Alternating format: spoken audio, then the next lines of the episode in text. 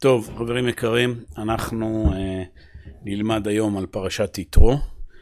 פרשת יתרו, במובנים מסוימים, למרות שנוהגים לומר את זה על כל פרשה, אבל פרשת יתרו היא ללא ספק אה, יותר קל להגיד את זה עליה, זו הפרשה החשובה ביותר בתורה. עשרת הדיברות, מתן תורה, זה פרשת יתרו. וידועה השאלה שזה משונה שהפרשה הכי חשובה בתורה היא נקראת דווקא על שם גוי, יתרו. אני מצפים שהפרשה הזאת תיקרא משה, אני יודע, או שם אחר, זהו. אז בואו רק, אה, כמו תמיד, נעשה סקירה מהירה על מה נושאים בפרשה, ואז, כמו תמיד, ננסה לחרוז את הדברים ולקשר את זה למציאות האקטואלית שבה אנחנו uh, נמצאים. קראתי לשיעור הזה בכותרת שלו, איך אדם מוצא את עצמו בתוך תקופת המלחמה. ותראו איך הדברים תקף קשורים לפרשה, אבל uh, דבר ראשון, מבחינת uh, פרשת יתרו, החלק הראשון של הפרשה זה יתרו, חותן משה, מגיע למחנה ישראל, ושם הוא מתקבל בכבוד רב על ידי משה, ויועץ לו את העצה לעשות שרי אלפים, שרי עשרות, למעשה מתקן את מערכת המשפט החברתי בעם ישראל. ואז עם ישראל הולך ומתכונן לקראת מתן תורה, יש כל ההכנות, הגבל את העם, שלושה ימים וכולי, ואז הלב של הפרשה, עשרת הדיברות, ואחרי עשרת הדיברות, סוף הפרשה, יש איזו תוספת של מספר פסוקים שמדברים על עשיית מזבח, שצריך במזבח לא לעשות אותו מעלות, מדרגות, אלא לעשות אותו כבש שטוח, כדי לא תגלה ערוותך עליו, שאנשים לא יעשו פסיעות גסות, וכך כאמור מסתיימת פרשת יתרו. אנחנו נתמקד כמובן בעשרת הדיברות, אבל uh, פטור בלא כלום אי אפשר, אז רק נדבר ביחס ליתרו. Uh, יתרו, כאמור, הוא גוי.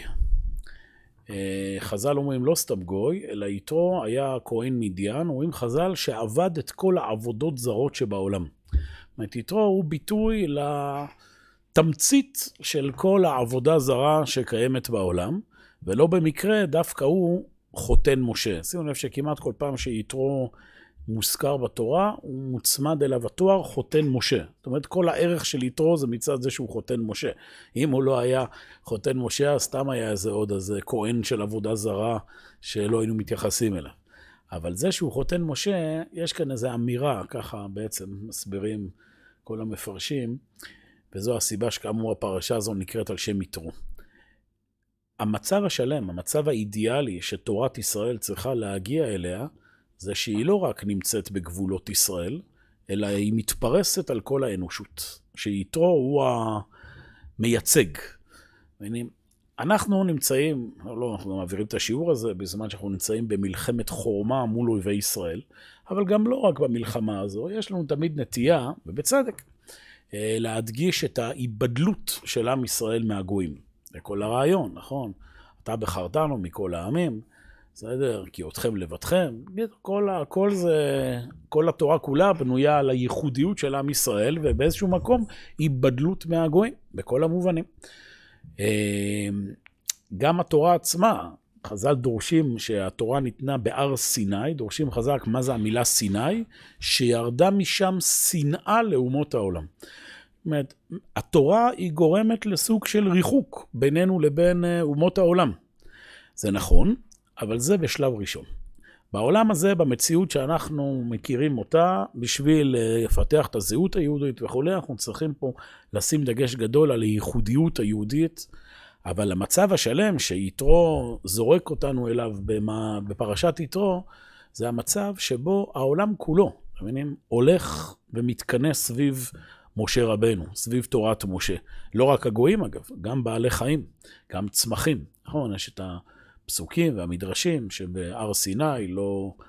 אה, עוף לא צייץ, אה, כלב לא חרץ לשונו, כן? יש כאן את זה, כל בעלי החיים, כל הקוסמוס עומד דום לקראת אה, מעמד הר סיני. הצמחים, הר סיני יתמלא בירק, זה הסיבה אגב שיש מנהג בחג שבועות, נכון? לקשט את הבית ו... בפרחים, בזה. זאת אומרת, המצב השלם הוא שהלכו כל הגויים ואמרו, לכו ונלכה הר בית השם, ופרשת יצרו היא איזה חלון הצצה אל העולם האידיאלי. ובעולם האידיאלי יש מקום גם לגויים. חשוב, שמקבלים תורה, ואנחנו הולכים עכשיו לקראת מסע ארוך של מאבקים ושל התבדלות מבין הגויים, צריך לזכור מה המטרה הסופית. המטרה הסופית זה יתרו חותן משה. הצדדים המיותרים, זה בעצם המשמעות של המילה יתרו. הצדדים הכביכול המיותרים בעולם, גם הם הולכים ונותנים את שלהם לעם ישראל. מה שבא לידי ביטוי שהוא זה שבונה את, כאמור את מערכת המשפט החברתית בעם ישראל. והנה, משה רבינו, הוא נותן את התורה. עם ישראל, התפקיד שלו בעולם, לתת את העולם הערכי, האידיאלי, המופשט. התפקיד של הגויים זה לבנות את הכלים שבתוכם תחול תורת משה. בשביל שתורת משה תחול, צריך מערכת סידורית חברתית, שרי עשרות, שרי מאות, שרי אלפים. כל מה שחז"ל אומרים בביטוי הידוע, חוכמה בגויים, תאמין. תורה בגויים, אל תאמין. יתרו הוא לא בא לתת תורה אלטרנטיבית למשה. דברים שייכים לעולם הערכי, הפנימי, המופשט, זה, זה כל הרעיון, שתורת נישא בית השם מכל הערים. אבל את ה... מתוך כך, המערכות החיצוניות, הכלים, החוכמה, שאיתה אנחנו, אנחנו, אנחנו מתנהלים פה עכשיו ערוץ מאיר, אנחנו לומדים תורה. אבל איך אנחנו לומדים תורה? אנחנו לומדים תורה בזה שאני מדבר במיקרופון ומוקלט במצלמה שפותחה, אני לא יודע, על ידי אה, דרום קוריאה, לא על דווקא על ידי אה, יהודים שומרי תורה ומצוות. אבל הכלים הללו, אתם יודעים, זה היתרו, היתרוי, היתרונות שיש בפיתוח של העולם הזה, של כל המערכת החברתית וגם ברמת המשפט, אתם רואים, בניהול מערכות יחסים של אדם לחברו, דיני נזיקים, יש מקום גם למבט הגוי, זה כאמור האידיאל שפרשת יתרו לוקחת אותנו אליו, אז חשוב לזכור את זה כהקדמה למתן תורה, ונוסיף בדורנו, בימינו, חשוב לזכור גם את הנקודה הזו. שוב, כשאנחנו נאבקים עכשיו באויבי ישראל, המטרה שלנו היא לנצח ולהשמיד את הרשעים שבהם, אבל המטרה היא לא שעם ישראל יישאר לבד בעולם. לא, לא זה מטרתנו. מטרתנו זה לתקן עולם במלכות שדי. המטרה שאנחנו עכשיו נאלצים להרוג מחבלים ורוצחים, כדי שהעולם, כולל הגויים, יחיו יותר טוב. שבעלי החיים והצמחים וכל הקוסמוס ילך ויפרח. זה המאבק הגדול של עם ישראל. כדי שגם היתרועים יצטרפו אלינו, אנחנו צריכים עכשיו להיאבק במה שצריך להיאבק. מתוך עכשיו ההבנה הרחבה הזו, אנחנו ניגשים לעשרת הדיברות. תראו, עשרת הדיברות שאנחנו, אה, כן, בפרק אה, כ', כאמור, הפרק החשוב ביותר בתורה, ספר שמות, פרק כ'. כשאנחנו מסתכלים על עשרת הדיברות, קשה לנו להבין למה דווקא עשרת הציוויים הללו, הם הפכו להיות הדיברות המרכזיות של עם. זאת אומרת, שתי הדיברות הראשונות, עוד איכשהו אנחנו מבינים, אנוכי השם אלוקיך, לא יהיה אלוהים אחרים על פניי. אבל הדיבר השלישי, לא תישא את שם השם אלוהיך לשווא. כשהפשט זה לא לעשות שבועת שווא בשם אלוקים. למה זה בעשרת הדיברות? אני למשל הייתי מכניס במקום זה את, אה, אני יודע, אה, תנו לי איזה ציווי אה, מרכזי בתורה.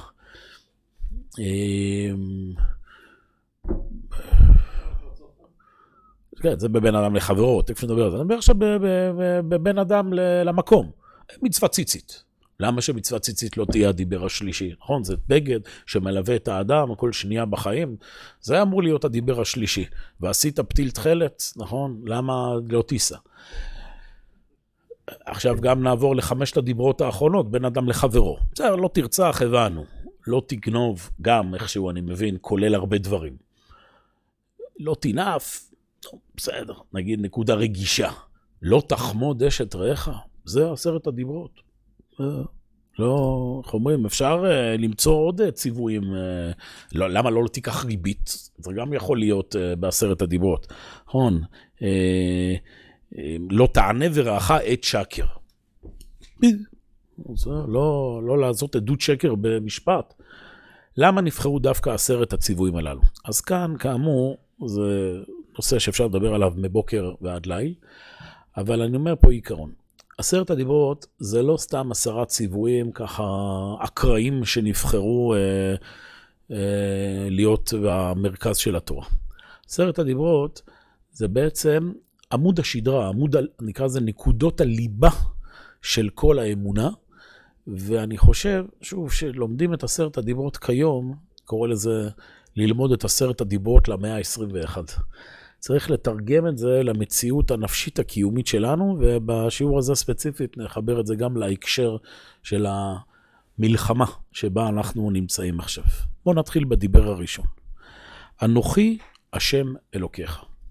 ההבנה הפשוטה, אנוכי השם אלוקיך, אשר הוצאתיך מארץ מצרים, בית עבדים, שיש פה הצהרה שהקדוש הוא אומר, אני השם. הזוהר הקדוש במקום, הוא מסביר, לא במילים האלה, אבל ברעיון הכללי, הזוהר הקדוש. הוא אומר את דבר מופלא. הוא מפסק אחרת את, ה, את הפסוק הזה. לא אנוכי השם אלוקיך, אלא אנוכי, פסיק, השם אלוקיך. אנוכי, אני. הדיבר הראשון בעשרת הדיברות, השם אלוקים נמצא באנוכי של כל אחד ואחד, באני, כן? באניות, באלף. של כל אחד ואחד נמצא השם אלוקים. זה הבסיס של כל התורה כולה, זה הבסיס לכל החיים שלנו. זהו. שאנחנו מנסים uh, להמשיג את המושג הזה, אמונה באלוקים. למה אנחנו, למשל, נמצאים עכשיו בחדר הזה ולומדים תורה? אנחנו מאמינים באלוקים, מאמינים בתורה. בלי עכשיו ללכת עכשיו לכל אחד באופן אישי, רובנו, הסיבה שאנחנו לומדים תורה ומאמינים באלוקים, זה לא בגלל שעשינו חקירות יותר מדי פילוסופיות. יכול להיות שכן, בחיים שמענו פעם איזה שיעור של הרב שרקי וכוזרי, וקצת התפלספנו על הנוצרי, המוסלמי. יכול להיות שהיינו נערים, אז uh, חווינו איזו חוויה, אני יודע, ככה מטלטלת, ש... אבל זה לא הסיבה המרכזית. הסיבה המרכזית שכל אחד מאיתנו נמצא באמונה, זה איזושהי תחושה עמוקה, שאנחנו לא תמיד יודעים לבטא אותה במילים, אבל הנה, פה התורה עשתה בשבילנו את העבודה. למרות שהחיים הללו נראים חיים ללא כיוון. למרות שבחיים שלנו אנחנו חווים כאבים, קשיים, מלחמות, נפילות. למרות שאנחנו הרבה פעמים מוצאים חוסר עניין בעולם הרוחני, ואנחנו בהרבה יותר מתפתים לצבעים וצלילים קסומים שמנצנצים לנו בסרטון ביוטיוב. למרות כל זה, יש לכל אחד ואחת מאיתנו איזושהי תחושה עמוקה באנוכי שלו, באני שלו. השם אלוהיך אשר הוצאתיך מארץ מצרים. מה שכבר חזרנו עליו אין ספור פעמים בשיעורים. הכינויים הללו שאנחנו מקנאים את הקדוש ברוך הוא, אלוקים וי"ק ו"ק, השם, כן? אלוהים זה ריבוי של המילה אל. אל, אל, אל, אלוהים. אל זה כיוון. אני הולך אל מקום מסוים. יש לי תחושה עמוקה. מאז שנולדתי, והיא רק הולכת ומתגברת עם השנים, מי שמאמן, זה הרעיון של האמונה. לאמן את התחושה הזו, לטפח את התחושה הזו. יש כיוון לחיים הללו. זה משהו שקשה להצביע על מאורע נקודתי שגרם לי לחוש את התחושה הזו. זה רצף של כל החוויות שחווינו בחיים, ככל שבן אדם הוא גם יותר רוחני, יותר דוחה סיפוקים, פחות שייך לגסות של החיים, יותר שייך למשמעות הרוחנית, לתורה, לתפילה, יותר קל לו לחוש את התחושה הזו. העולם הוא לא הפקר. יש אלוהים, יש אל, יש מישהו שאוחז ביד שלי ומוביל אותי בדיוק אל המקום שאליו אני צריך להגיע. זו התחושה. שאנחנו כל הזמן מאמנים אותה. אנוכי השם אלוקיך אשר הוצאתיך מארץ מצרים, מבית עבדים. החיים הללו מלאים עבדות, מלאים מיצרים. ועם כל זה, יש אלוקים.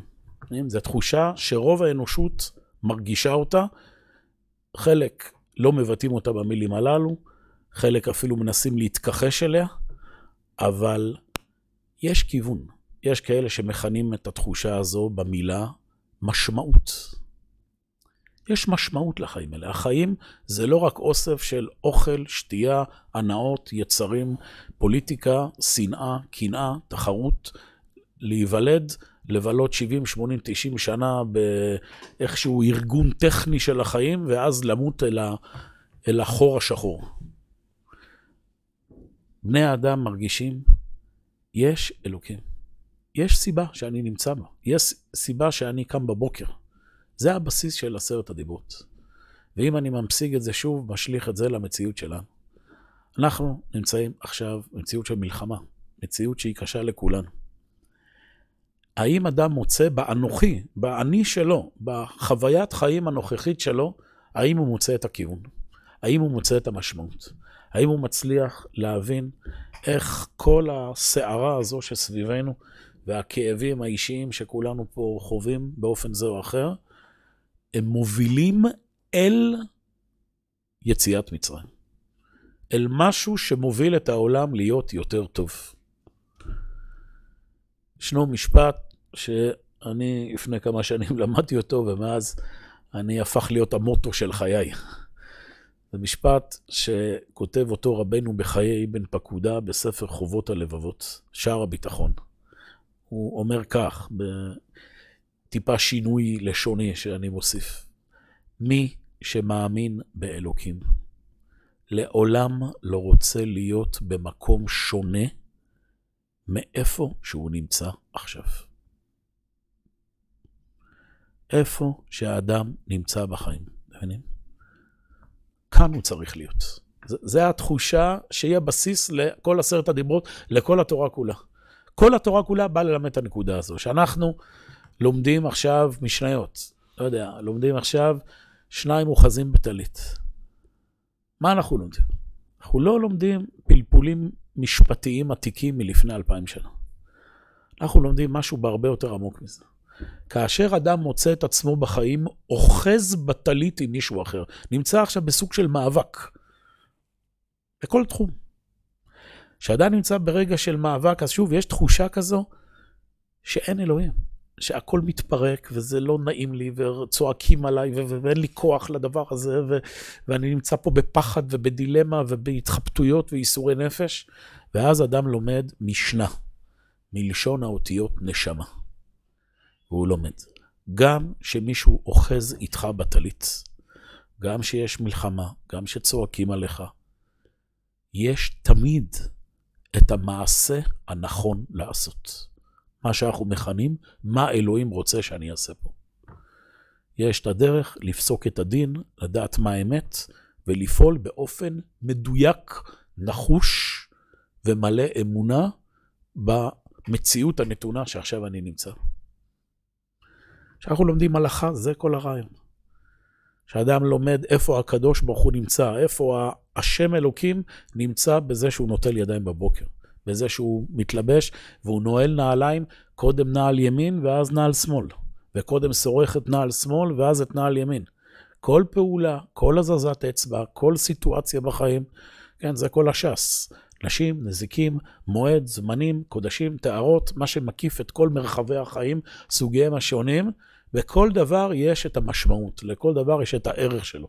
כשאני לוקח עכשיו כוס מים, ואני מברך, ברוך אתה אדוני למלך העולם, שהכל נהיה מדברו. מה שאני מנסה להגיד זה, המים האלה שעכשיו אני שותה, זה לא רק H2O, זה לא רק פעולה טכנית חומרית, אלא המים הללו הם מכוונים להשם לכל דברו של אלוקים. דברו של אלוקים, המשמעות שאני עכשיו שותה מים, כי אני צמא, ואני רוצה שהגוף שלי יהיה רווי, כדי שאני אוכל להופיע יותר את התפקיד שלי בעולם, וללמוד תורה, ולהופיע את המשמעות, ולהופיע את הערכים, ועכשיו זה ממשיך לאינסוף, כל זה מתמצת בברכה שיהודי אומר לפני שהוא מכניס מים לפה שלו. ככל שאדם יותר חי את הנקודה הזו, בכל רגע נתון, בכל שנייה בחייו, אנוכי השם אלוקיך. ואז מגיע הדיבר השני. לא יהיה לך אלוהים אחרים על פניי. אתם מבינים, כאשר אדם לא חי בתודעה הזו, כאשר אדם לא מרגיש שיש כיוון ויש משמעות למה שהוא עושה, הוא באופן טבעי בורח לאלוהים אחרים. מתחיל לדמיין מחשבות של אם. אם רק הייתי נולד להורים אחרים. אם רק הייתי נולד עם פרצוף אחר. אם הייתי רק חי בתקופה אחרת. אם רק הייתי יודע לפני השביעי באוקטובר שהחמאס הולך לתקוף. אם רק לפני עשר שנים הייתי יודע את מה שאני יודע עכשיו. כל המשפטים הללו, כל המחשבות הללו, שכולנו בורחים לזה כל הזמן, זה האיסור השני בעשרת הדיברות. לא יהיה לך אלוהים אחרים על פניי. אלוהים זה הנקודה המדויקת שאתה נמצא בה עכשיו. כל שנייה שהאדם עכשיו בורח למחשבות הללו, זה מחליש אותו וזה מוציא ממנו את אלוהים. זה שורש של כל הבעיות. זו הסיבה שאנשים מבלים כל היום עם הפלאפון, עם התנועה הזו, זה קשור לנקודה הזו. המכשיר הזה הוא פשוט מעניק לבני האדם את האשליה לא להיות פה. להיות מקום אחר. זה הסיבה שאנשים יושבים שעות מול חדשות. שוב, אתה עכשיו לא ראש ממשלה. אתה לא רמטכ"ל, נכון? בסדר. כמו כל בן אדם שחי בעולם הזה, אתה צריך להבין את הסיטואציה שבה אנחנו חיים כדי שתוכל לתפקד ביום-יום. אבל האובססיה, השקיעה הזו, שאדם כזה מדמיין דברים שהוא לא הוא. הוא מנהל לי מערכות, הוא מנהל פוליטיקה, הוא עושה פה דיונים ומזיז פה גייסות, וזה הכל עצת היצר. במקום שבן אדם יתעסק במה שהוא צריך להתעסק. לקום בבוקר, מודה אני לפניך, מלך וקיים. החזרת בי נשמתי, את הנשמה שלי. הבא אמונתך. אדם קם, מתפלל, עובד, יוצר, משפחה, מוסיף טוב וחיים לעולם. מי שהוא לא כזה, הוא כל הזמן נמצא באלוהים אחרים על פניי. זה נכון בכל החיים, בעיקר ברגעי משבר וסכנה כמו מלחמה. הבריחה, שוב, מאיפה שאנחנו נמצאים. לצערנו, המלחמה הזו, בגלל שהיא כל כך הייתה מפתיעה וכל כך קשה בטלטלה הראשונה שלה, היא יצרה הרבה אנשים שהמילת המפתח, אני שומע את זה מכל מיני כיוונים, שמילת המפתח שלהם בתקופה הזו, זו המילה הזיה. הזיה מה שקורה פה. אנחנו לא מאמינים מה שקורה כאן. לא, עוד, לא, לא, לא, לא, עוד, עוד לא התעוררנו מהסיוט הזה שאנחנו נמצאים בו. שוב, זה לא נכון. אם הקדוש ברוך הוא שם אותנו בסיטואציה הנוכחית, זה אומר שכאן בדיוק אנחנו צריכים להיות. לא יהיה לך אלוהים על פניי. מה הזיה? זה לא יכול להיות שזה קורה. זה קרה, ועכשיו אנחנו צומחים בדיוק מהמקום הזה. זה דברים שמתאמנים עליהם שנים, והם נבחנים ברגעי משבר, כמו עכשיו. אבל גם כמו כל דבר בחיים, תוך כדי תנועה. בסדר? לא יהיה לך אלוהים על פניי. וזה מביא את הדיבר השלישי. לא תישא את שם השם אלוהיך לשווא. מה זה לשאת את שם אלוהים לשווא? שוב, הפשט זה כאמור ל- ל- להגיד, להישבע בשם אלוקים שלא לצורך. המשמעות, שוב, העמוקה יותר, זה לא איזה איסור צדדי של שבועה, יש הרבה איסורים בתורה. לשאת את שם השם אלוקים לשווא, זה בעצם העמדה הזו שבן אדם לא משלים עם המקום שאלוקים פוגש אותו, ולכן הוא מתבטא בצורה של שבועה לשווא. אם תרצו, בן אדם למשל מתבטא במשהו, במילים כמו אלוהים אדירים. אלוהים אדירים, מה שקורה פה. מה המשמעות של המילים הללו, אלוהים אדירים? כאילו, מה שקורה פה עכשיו זה, זה, זה, זה, זה, יותר ממה שצריך להיות. זו עמדה נפשית ששימו לב, היא גם היום כחלק מהתרבות, שהיא לא שלמה עם המקום שלה, אז אנשים גם מתבטאים בצורה קיצונית ודרמטית. נושאים את שם השם לשווא. למשל, אדם נמצא בכביש ויש פקקים, ואז הוא ממלמל לעצמו שואה. שואה מה שקורה פה. מה, מה, איך הגעת לשואה פה, מהסיטואציה? כל דבר, זה שואה. איך הגעת לשואה? תשובה. אני בן אדם שמרגיש ריק בחיים שלו. לא מרגיש את המשמעות, את, ה, את הכיוון. עכשיו אני נפגש באיזו סיטואציה שהיא באמת טיפה מאתגרת, פקקים בכביש. במקום להתייחס אליה בצורה מאוזנת, לא לשאת את שם השם לשווא, אלא למצוא את אלוהים באופן מדויק. ברור שהפקק הזה זה גם חלק המקום שאלוקים שם אותי, ולהתמודד עם זה, כמו שבן אדם נורמלי אמור להתמודד עם פקק. בסדר, יש עוד חמש דקות של נסיעה.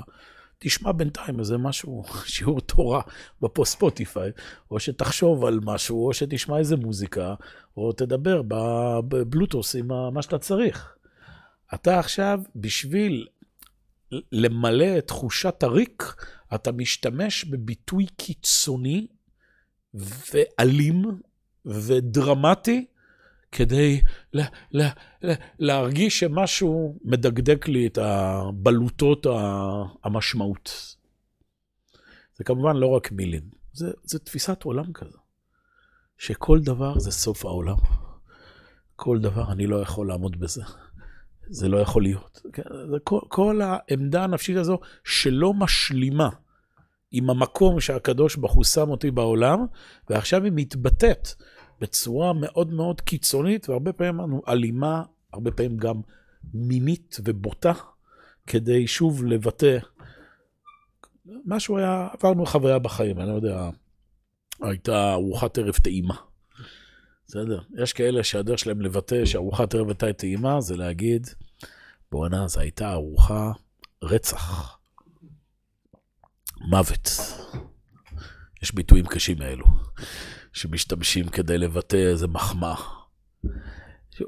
איך הגעת לקונוטציה של מוות ואלימות בחביתה?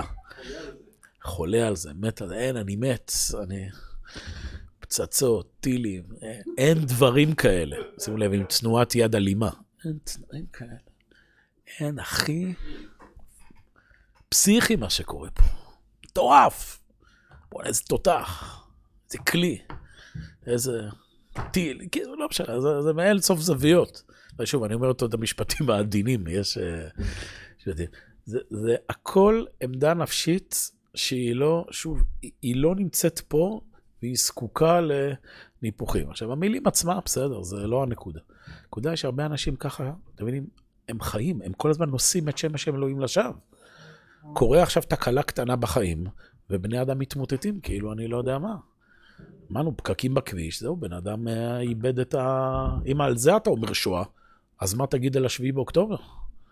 שביעי באוקטובר זה כבר לא שואה, זה הסוף של העם היהודי, זה, זה, זה, זה סוף המדינה, זה סוף העולם, זה, זה, זה...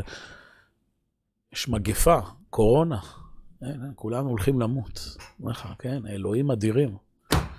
מה יהיה? תחשבו שזה משהו שהוא לא קורה מדי פעם, אלא איזו חוויה תמידית בחיים, שכל דבר זה מוגזם, כל דבר זה, זה, זה, זה מנופח יותר ממה שהוא, זה יוצר אנשים חלולים. אתה מבין? אתה, אתה כל הזמן מנפח את, ה, את האיומים, כל דבר אתה לוקח קשה, כל דבר אתה לוקח קיצוני, ואז שוב, אתה אין לך אפשרות כבר לשקול דברים בצורה מדויקת ומאוזנת. זה העולם התקשורתי, הוא בנוי על זה. מהדורת חדשות, אני פה את האפשרות, אני לפעמים במקומות שיש את המכשור הטכנולוגי, אז אני מנתח מהדורת חדשות. שוב, הדברים הכי פשוטים, שמדברים על מזג אוויר, שמדברים על, על, על, על מצב התנועה בכבישים, שלא מדבר על פוליט... זה תמיד דרמטי, תמיד קיצוני, תמיד אלים, תמיד מלא באיזה מרירות כזו. העולם רע, אין אלוהים, ולכן כל דבר זה... ואז גם אדם לפי זה מחליט החלטות, אתה מבין? מישהו פגע בו קצת, והוא מגיב כאילו איזה, כאילו הרגו אותו. מה, בסדר, אז מישהו דחף אותך, מה אתה עכשיו? אני ארוג אותך, אני... אני זה. וכנ"ל גם במישורים פוליטיים, מישהו אומר איזה מילה, וואו, וואו, וואו, הכל תמיד זה, לא תישא את שם השם אלוהיך לשווא. הקדוש ברוך הוא נמצא פה, אז גם תתייחס באופן מדויק ומאוזן למציאות שאנחנו נמצאים בה עכשיו. ושוב, אני מסכם את זה בהקשר אלינו, אנחנו נמצאים עכשיו במלחמה. נעים מאוד. מלחמה, לצערנו הרב, זה הרוגים. מלחמה זה כאבים, מלחמה זה פגיעה כלכלית, מלחמה זה, זה לחץ, מלחמה זה חוסר שגרה. יש הרבה השלכות למלחמה. הקדוש ברוך הוא שם אותנו בסיטואציה הזו, אנחנו נתפקד בקור רוח ובצורה מדויקת בדיוק בסיטואציה הזו. להפסיק עכשיו לשאת את שם אלוקים לשווא, לרחם על עצמנו, להפוך את הדברים ליותר ממה שהם, להקצין אותם, ואז להגיד שאנחנו לא יכולים להחזיק מהמעמד. ככל שאדם מדבר בצורה יותר קיצונית, הוא מחליש את עצמו. ככל שאדם מדבר בצורה יותר מאוזנת, מדויקת, הוא גם יש לו יותר חוסן נפשי. וזה הדיבר הרביעי, שמור את יום השבת לקודשו. שוב, מה זה הדיבר הזה שמור את יום השבת לקודשו? השבוע, ימי, ששת ימי השבוע זה השגרה. זה המציאות, שוב, היומיומית, השוחקת. יש יום אחד בשבוע, בציר הזמן, אתם מבינים, איפה מוצאים את אלוהים בציר המקום, איפה מוצאים את אלוהים בציר האנושות, האדם, ואיפה מוצאים את אלוהים בציר הזמן. יש זמן, פעם בשבוע, היום השביעי, שבו הכל שב אל המקור. זה הרעיון של המילה שבת. לשוב אל המקור. אם תשיב בשבת רגליך, עשות חפציך ביום קודשי. היכולת של אדם, זה עשרת הדיברות באות לחנך. גם בזמן המלחמה, גם בזמן כל הבלגן מסביב. לשמור שבת. לא נכנס לצד ההלכתי. עכשיו בן אדם מילואימניק בעזה, הוא לא... שמירת שבת שלו זה שהוא יבדוק יותר טוב את הכוננות ויחסל את המחבלים. אבל מבחינה נפשית, היכולת למצוא את נקודות האיפוס, להיזכר לא רק איך פועלים בעולם הזה, אלא בשביל מה אנחנו חיים בעולם הזה. זה הרעיון של שבת. אין לנו זמן, אני אומר פה, וזה כל הלכות שבת.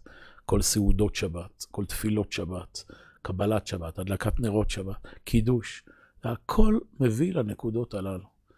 איך אדם פעם בשבוע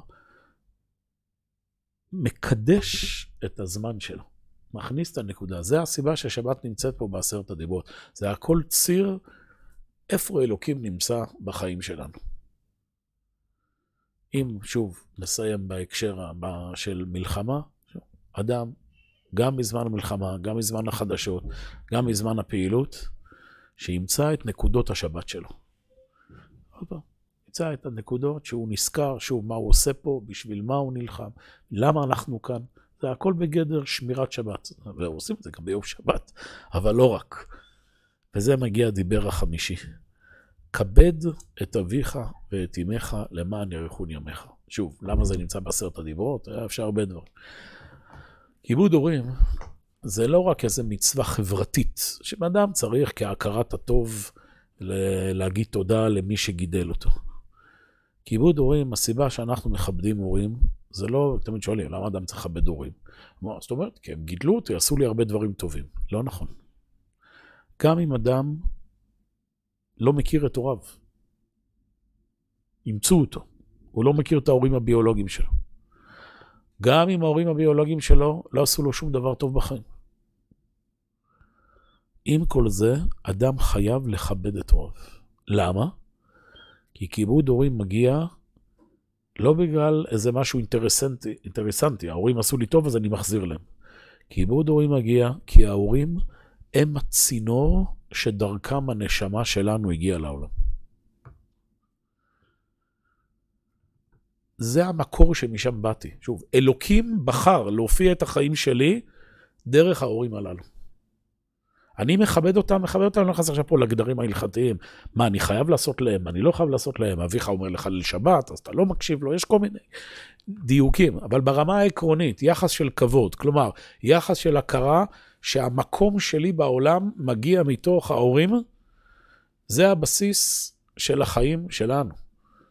אם נשליך את זה שוב לנושא של מאבקים, מלחמות, המסורת, ההמשכיות של הדורות, זה הסיבה שאנחנו פה. Yeah. לא אנחנו קבענו להיוולד בארץ ישראל. לא אנחנו קבענו שנמצא את עצמנו בנים לעם היהודי. הקדוש ברוך הוא החליט. ואם הקדוש ברוך הוא החליט, כאן בדיוק אנחנו צריכים להיות. זה נכון בהקשר להורים, באופן אישי, אומר, שוב, אני לא פותח פה את הנושא יותר מדי, זה הנושא רחב, אבל צריך לדעת. גם אם נדמה לך שאתה יותר חכם מההורים שלך, גם אם נדמה לך שאתה יותר איש טוב מההורים שלך. ההורים שלך עצבנים ואתה טיפוס רגוע. גם אם נדמה לך שאתה יותר דתי מההורים שלך. אבא זה אבא ואימא זה אימא. זה ההורים שלך. אין דבר כזה להתבייש בהורים. אתה מבין? גם אם אבא יושב בכלא. לא, אנשים כאילו אומרים, אני קובע את היחס שלי להורים לפי כמה הורים נחמדים, כמה הורים טובים, כמה הם נתנו לי, כמה מה האישיות שלהם. זה לא נכון. הבסיס של כיבוד הורים, זה המקום שהנשמה שלי הגיעה לעולם.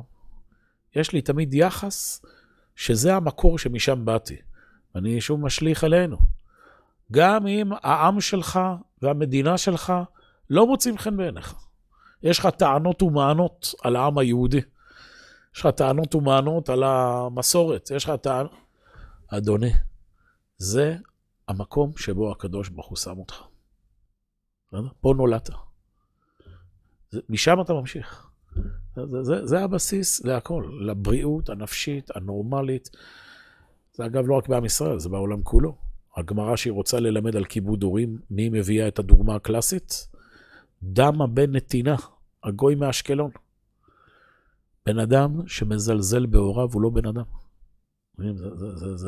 זה התחושת חיים הכי אנושית בסיסית. זה ההורים שלך, זה אבא שלך, זה אמא שלך, זה העם שלך, זה המסורת שלך. הרב קוק כותב בכמה מקומות, אומר ביחס לאנשים בעם ישראל שמזלזלים במסורת, אומר, עזוב את זה שאתם לא למדתם תורה ולא מבינים מה זה בכלל. איך בן לאומה יכול לזלזל בכבודה? אדם שלא מכבד את האומה שלו, הוא אדם בלי שורשים, אתם מבינים? הוא, הוא אדם בלי, הוא כורת את, את הענף שעליו הוא יושב, את הגזע שעליו הוא יושב. מה אתה בלי ההמשכיות של החיים? זה עשרת הדיברות. כבד את אביך ואת אמך. אנחנו נלחמים על מה שאנחנו צריכים להילחם, כי זה העם שלנו וזה המסורת שלנו. זה המקור שבו אלוקים משתלשל דרך, ה... דרך המציאות שאנחנו נמצאים בה. וזה מביא אותנו לחמשת הדיברות האחרות. שימו לב, חמשת הדיברות הראשונות, חז"ל אומרים זה בין אדם למקום. חמשת הדיברות האחרונות זה בין אדם לחברו. הדיבר האמצעי זה, כמו שאמרנו עכשיו, כבד את האוויר ואת אמך. כי זה חוליית הביניים. מבינים, אדם שאין לו קשר טוב להוריו, באשמתו, כן, לפעמים יש, לא עלינו הורים שלא רוצים קשר, אבל האדם שמנתק את הקשר עם הוריו, זה גם יבוא לידי ביטוי שהוא מנתק את הקשר עם החברה. זה בא יחד. יש לו בעיה אחרי זה להתחתן, יש לו בעיה אחרי זה ליצור מערכת יחסים חברתית, והפוך. בחור, בחורה, אדם שיש לו הורים בעייתיים, ועם כל זה הוא מצליח לכבד אותם, למרות כל ה... מה שמסביב, זה נושא ארוך בפני עצמו, איך מכבדים, ועם כל זה שומרים מרחק וזה. הוא אחרי זה פורח, הוא, הוא, הוא, הוא מחובר לחיים, מחובר לחברה, מחובר לכל המעגלים, מכיוון אחר לגמרי. בסדר? הוא לא מתחתן מאינטרסנטיות, הוא מתחתן גם כחלק מה, מהעמדה הזו שאני מצמיח חיים בעולמו של הקדוש ברוך הוא. לכן גם כל, ה, כל היחס שלו לאשתו יהיה, תהיה, יהיה שונה. וכנ"ל לילדים שלו, וכנ"ל לחברים שלו ולעבודה שלו. אז אחרי שמבינים את זה, מגיעים באמת לחמשת הדיברות. הדיבר השישי, לא תרצח.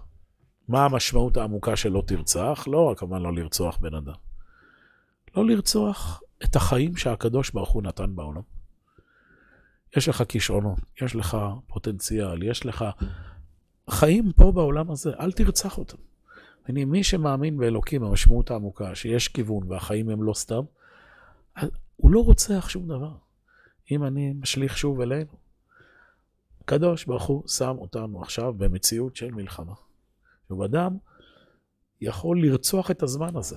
כמו שאמרתי, נסח, אני לא רוצה לחיות בתקופה הזו. אני רוצה לקחת פה כדור שנה, להתעורר עוד, עוד שנתיים. הקדוש ברוך הוא שם אותנו עכשיו בסיטואציה מסוימת. זה אומר שיש כוחות שצריכים לצאת אל הפועל במציאות הנוכחית. אל תרצח אותם. אל תתעלם, אל תברח, אל תתייאש. לך ותצמיח את הדברים. יש איסור מקביל ללא תרצח. בל תשחית. אותו רעיון. בל תשחית, תמיד, לא תרצח, תמיד, אומר, תשמע, בני אדם, בל תשחית, מה אכפת לך שאני משחית פה עץ? מה אכפת לך שאני עושה פה גרפיטי על הקיר? יש פה משהו טוב בעולמו של אלוקים, אתה מבין? עם אלוקים זה בכל דבר. למה אתה משחית את העץ? למה אתה הורס פה את הדברים? יש כל מיני השחתות. יש השחתת זמן, למה אתה מבזבז את הזמן שלך? יש השחתת זרע. זה קשור לאותו רעיון. יש לך פוטנציאל חיים. מה אתה, למה אתה לא מממש אותו בצורה לא נכונה? יש השחתה של גוף.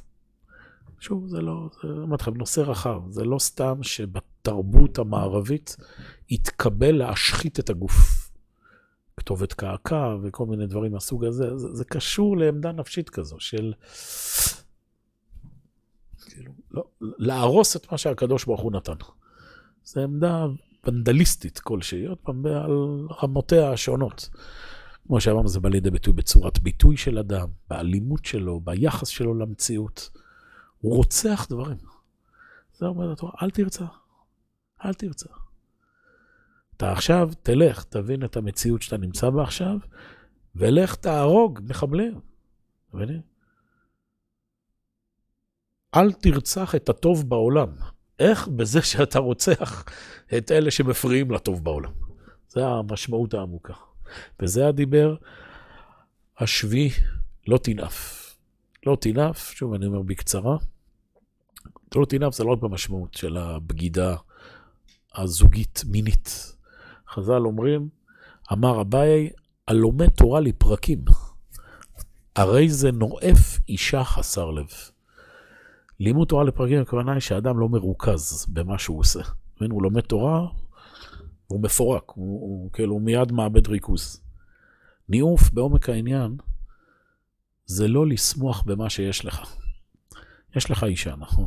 יש פה משפחה. לנאוף זה לדחוף את האף במקום אחר. אדם משלה את עצמו, שאם הוא יפרק, אם הוא יבגוד ה... במסגרת שלו, הוא ימצא את האושר במקום אחר. אדם עכשיו לומד. מה אתה עכשיו במחשבות שלך נואף לי למקומות אחרים, בורח לי למקומות אחרים? תתרכז במה שפה. לא במקרה, האותיות ניאוף, האותיות אייפון, זה אותיות מתחלפות, זה בעיה אחת. תשימו לב גם שברגע שאדם לא מרוכז במשהו והוא נמצא בעמדה הנפשית הזו, שוב שאין אלוהים, אין כיוון, אין משמעות במה שאני עושה עכשיו, אני ככה, זה הרבה פעמים גם מגיע למחשבות ניאוף, למחשבות אה, לא צנועות. זה, זה, זה אותו שריר נפשי כזה של... כמו שאמרנו קודם, אנחנו עכשיו נמצאים במלחמה, צריך עכשיו את כל המאמצים, את כל הכוחות, את כל המיקוד להתמודד עם מה שיש עכשיו. לא לנעוף לכל מיני מחשבות ודמיונות. הלוואי ויכולנו לברוח, הלוואי ו... אגב, גם כל השטויות ש... בואו נעשה פה עסקה, נוותר לחמאס, כי, כי חייבים, כי אי אפשר. מה, אתה לא מבין שאתה בורח מהמציאות, שיש לך פה עכשיו אויבים שאם לא תטפל בהם זה רק יהיה יותר גרוע. שוב, ניאוף, זה, זה הרבה פעמים גם קשור אחד בשני. אנשים שלא שולטים בתחום הצניעותי שלהם, הם הרבה פעמים גם אנשים שלא שולטים ב...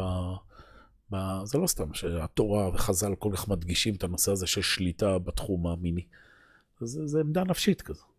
האם בן אדם הוא עמדה נפשית כזו שהוא לא שולט בנקודה הכי יצרית שלו, ולכן הוא כזה נמצא ככה גם בהקשר לחיים שלו, כל דבר הוא מוותר, כל דבר הוא בורח, כל דבר הוא לא מסוגל להיות נאמן למולדת שלו, לעם שלו, לערכים שלו, והוא נואף לי לכל מיני בריחה וויתורים וזה. והפוך, צדיק יסוד עולם, מי ששולט. יוסף הצדיק שולט ביצרו, אז הוא גם יכול להיות המשביר לכל ארץ מצרים. אדם יודע לדחות סיפוקים, יודע להיות ממוקד במה שצריך ולהבדיל בעיקר לטפל. כל זה קשור לדיבר הזה לא תינף. בשביל להיות עכשיו נחושים במלחמה, והיה מחנך קדוש, לא סתם התורה מקשרת בין הצלחה למלחמה לבין צניעות במחנה. זה קשור לנקודה הזו. דבר, דיבר שמיני, לא תגנוב. מה זה לא תגנוב? לא תגנוב, שוב, פשט, לא לגנוב, אבל הפש... העומק של הדברים, לא לגנוב, זה שוב, אדם שהוא, שהוא לא מוצא את אלוקים אצלו, הוא כל הזמן פוזל על חיים של אחרים. אדם שלא מרוצה ולא שלם עם הכיוון, עם המשמעות איפה שהוא נמצא, אז הוא כל הזמן חושב שאם הוא יגזול מאחרים, זה, זה, זה ייתן לו תחושה טובה. ככה הזוהר הקדוש אומר, אומר, מה הבעיה בגזל? שאומרים, מה בגזל? שאתה מזיק לשני. נכון? אז לכאורה אם גנבתי פרוטה, שהשני בכלל לא מרגיש בזה, אז uh, זה בסדר. אתה אומר, לא, דין פרוטה כדין מאה. למה? כי גזל, מסביר הזוהר הקדוש, אתה מכניס, הביטוי שם זה ניצוצות זרים לתוך הנשמה שלך. אתה מכניס מרכיבים שהם לא חלק מהחיים שלך. זה, זה, לא, זה לא, יש כזה, כותב שם זוהר הקדוש, שמי שגזל ולא השיב את הגזלה בחייו, אז התיקון שלו, שהוא ישוב לעולם הזה בגלגול אחר, ואז יצטרך להשיב את הגזלה. לא יודע בדיוק מה הכוונה בדיוק, אבל הרעיון הוא, תקשיב, אתה לקחת פה משהו שהוא לא שלך. המשהו הזה, הוא צריך לשוב למקומו. כשאדם גונב, הוא שוב, זה חלק מזה שאדם לא משלים ולא שלם עם החיים שהקדוש ברוך הוא שם לו. אל תגנוב, אל תגנוב חיים אחרים. עכשיו יש מלחמה, בסדר? כמו שאמרתי, אל תתחיל לדמה לי, הלוואי והייתי מישהו אחר, הלוואי והייתי חי במקום אחר, הלוואי והייתי זה, זה, זה, זה. אתה פה, תעשה את מה שאתה צריך לעשות. לא תגנוב, לא תענה ורעך את שקר. שוב, מה זה שקר? שקר אתה מענה ברעך, אתה משקר, אתה, אתה יוצר עינוי לכולם. שקר, שוב, זה הבריחה לעולם לא אמיתי. אתה מבין? כשאדם משקר, שוב, מה הבעיה באדם משקר? שזה שאתה משקר, אתה כאילו גורם נזק לאחרים, שאתה מרמה אותם. לא רימיתי כלום, סתם סיפרתי פה סיפור שלא היה. וכולם מרוצים, מה אתה רוצה? הנה, תראה איזה יופי, כולם צוחקים, איזה כיף. הגזמתי פה, הוספתי פרטים וזה. תשובה, הבעיה בשקר שאתה מתרגל לחיות בעולם לא אמיתי. הקדוש ברוך הוא יצר סיטואציה מסוימת, נכון? ואתה עכשיו מתאר אותה בצורה שקרית, בצורה דמיונית. שוב, זה הבריחה. בלי הגזמות, זה קשור עוד פעם, לא, לא, לא תישא את שם לוקח על השער, בלי הגזמות, בלי דרמות, בלי הוספת צבע וזה, תהיה מדויק, אמת מארץ תצמח. שוב, זה קשור גם, אתה רוצה לנצח במלחמה, תהיה אמיתי. תפסיק לשקר, תפסיק להחליק פינות, תפסיק לזה, יש פה דיווחים על איומים, אז בבקשה תתייחס אליהם, ואל תברח לי לקונספציות דמיוניות של אני, הלוואי והעולם יהיה ככה, ולכן אני מתעלם מתמונת המציאות שהקדוש ברוך הוא שם לי מול העיניים. לא תענה דרך את שקר. וזה הדיבר העשירי שסוגר את הכל. לא תחמוד אשת רעך, ועבדו, ואמתו, ושורו, וכל אשר לרעך. לא תחמוד, זה הסיכום של הכל. העמדה הנפשית שלה, לחמוד. שוב, לחמוד זה לרצות משהו שהוא לא שלך. אדם כל היום עסוק בעולמות שהם לא פה. אל תחמוד. תשמח במה שיש לך. זה השמחה. שמח זה שם מוח. כאילו, המוח שלך, זה הכל נמצא פה. איפה שנולדת, איפה שגדלת, מסלול החיים שלך, ההחלטות שלך, ההצלחות שלך, הכישלונות שלך. כאן בדיוק הקדוש ברוך הוא נמצא. תפסיק לחמוד שום דבר. אדם אמור להיות במצב כזה, ששואלים אותו, איפה אתה רוצה להיות? איפה היית רוצה להיוולד? איפה, אם היית יכול? אדם צריך להגיד, אני, איפה שאני פה, כאן אני רוצה להיות. כאן אני רוצה. להורים האלה אני רוצה להיוולד, למסלול חיים הזה, לזה, כאן אני צריך להיות. מה, אבל אתה תראה איפה אתה נמצא. כן, הקדוש ברוך הוא מצמיח אותי בדיוק דרך זה. זה הבסיס של הכל, יש אלוקים. העולם לא הפקר. אמרנו בהתחלה, יש אל, יש כיוון. נולדת למקום מסוים, נולדת לתקופה מסוימת, נולדת גבר, נולדת אישה, זה הכל קשור לדברים האלה. אנשים שלא שלמים גם כל הזמן, יחליף, אני זה, אני אהיה פה, אני אהיה שם. נולדת פה, פה אתה צריך להיות. תשמח, תשמחי, תתפתחו, תתמלאו באושר ושמחה. זה עשרת הדיברות, זה מתן תורה. כאן אנחנו נמצאים, וזה מביא לסוף הפרשה. סוף הפרשה, נכון? אה, לא תעלה במעלות על מזבחי אשר לא תגלה ערוותך עליו. לעלות למזבח, שוב, זה להתעלות בקודש. אנשים שלא מרוצים במקום שלהם, הם מנסים לדלג, לדלג מדרגות, לקפוץ, לקפוץ מדרגות, נכון? לעשות פסיעה גסה. זה ערווה, חוסר צניעות. איך עולים במזבח?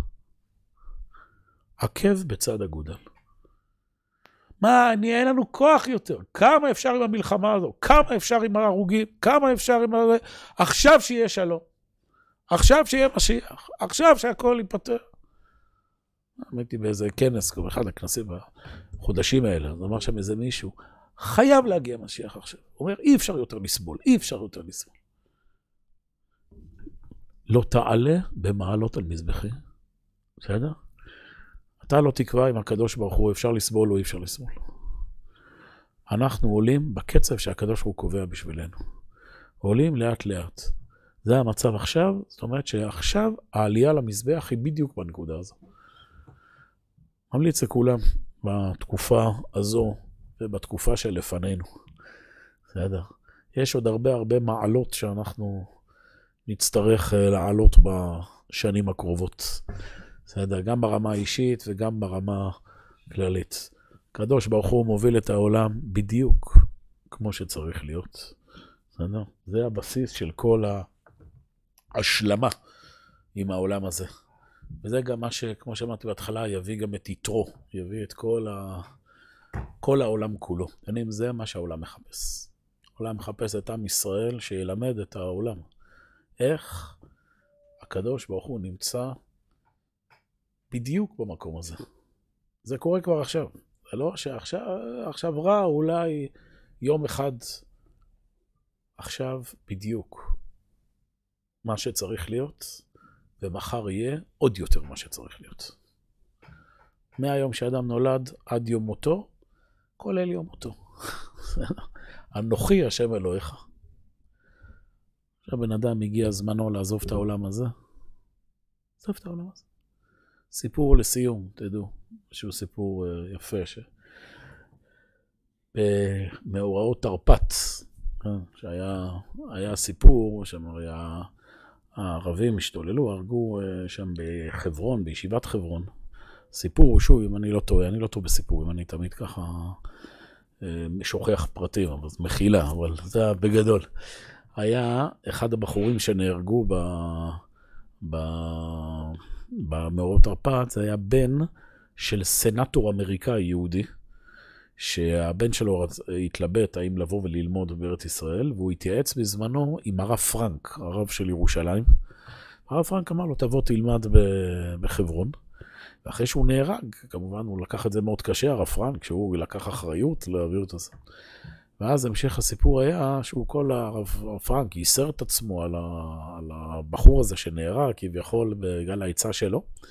ואז הנכד של הרב פרנק, דוד שלי, לכן אני מספר את זה, מכיר את הסיפור הזה, קוראים לו רב יעקב פרנק, עדיין בחיים, בן גיל מופלג, 90 ומשהו. אז הוא סיפר שמה שקרה, שהוא פגש באיזה שלב איזה מישהו אחר שקרוב לסנטור האמריקאי הזה. ומה שהתברר זה שהסנטור האמריקאי היהודי הזה, אה, בגלל שהבן שלו נהרג, לקח את זה כל כך קשה, שהוא אה, הפעיל לחץ אדיר על, על ממשלת ארצות הברית, להפעיל לחץ על ממשלת המנדט הבריטי, להחליף את הנציב העליון. זאת אומרת, הוא בעצם יצר שינוי אדיר בכל ה... אה, בכל המציאות הביטחונית והמדינית ב... אז באותה תקופה, זה גרר את העלייה החמישית, זאת אומרת, משהו שממש אה, שינה את... ו... והדוד שלי סיפר שהוא, ברגע שהוא שמע את הסיפור הזה, הוא רץ מהר לסבא שלו, סיפר לו את זה, הרב פרנק עוד בחיים, זה היה הסיפור האחרון שהוא שמע, ואז הוא נפטר. זו דוגמה אחת סתם שעולה לי בראש, צריך להבין ש... אה, בביטוי היה, זה שצריכים נזכר, שהרב פרנק אמר לאותו סנטור אמריקאי, אמר, תקשיב, אם הבן שלך היה לא מגיע פה לארץ, הוא היה נהרג באיזה קטטת שיכורים בארצות הברית. זאת אומרת, הקדוש ברוך הוא דאג שיסיים אותך. זה שהוא בא לפה, זה, הוא נהרג כדי שהקדוש ברוך הוא יצמיח מזה את הישועה במקשר הזה. ככה אנחנו מסתכלים על החיים. בסדר? מי שסיים את חייו, מי שלא עלינו נפצע, כאן בדיוק הקדוש ברוך הוא שם אותו. והדברים יצמחו מפה. זה האנוכי השם אלוקיך, זה פרשת רו, זה העלייה במעלות על מזבחים. בעזרת השם. נעצור כאן.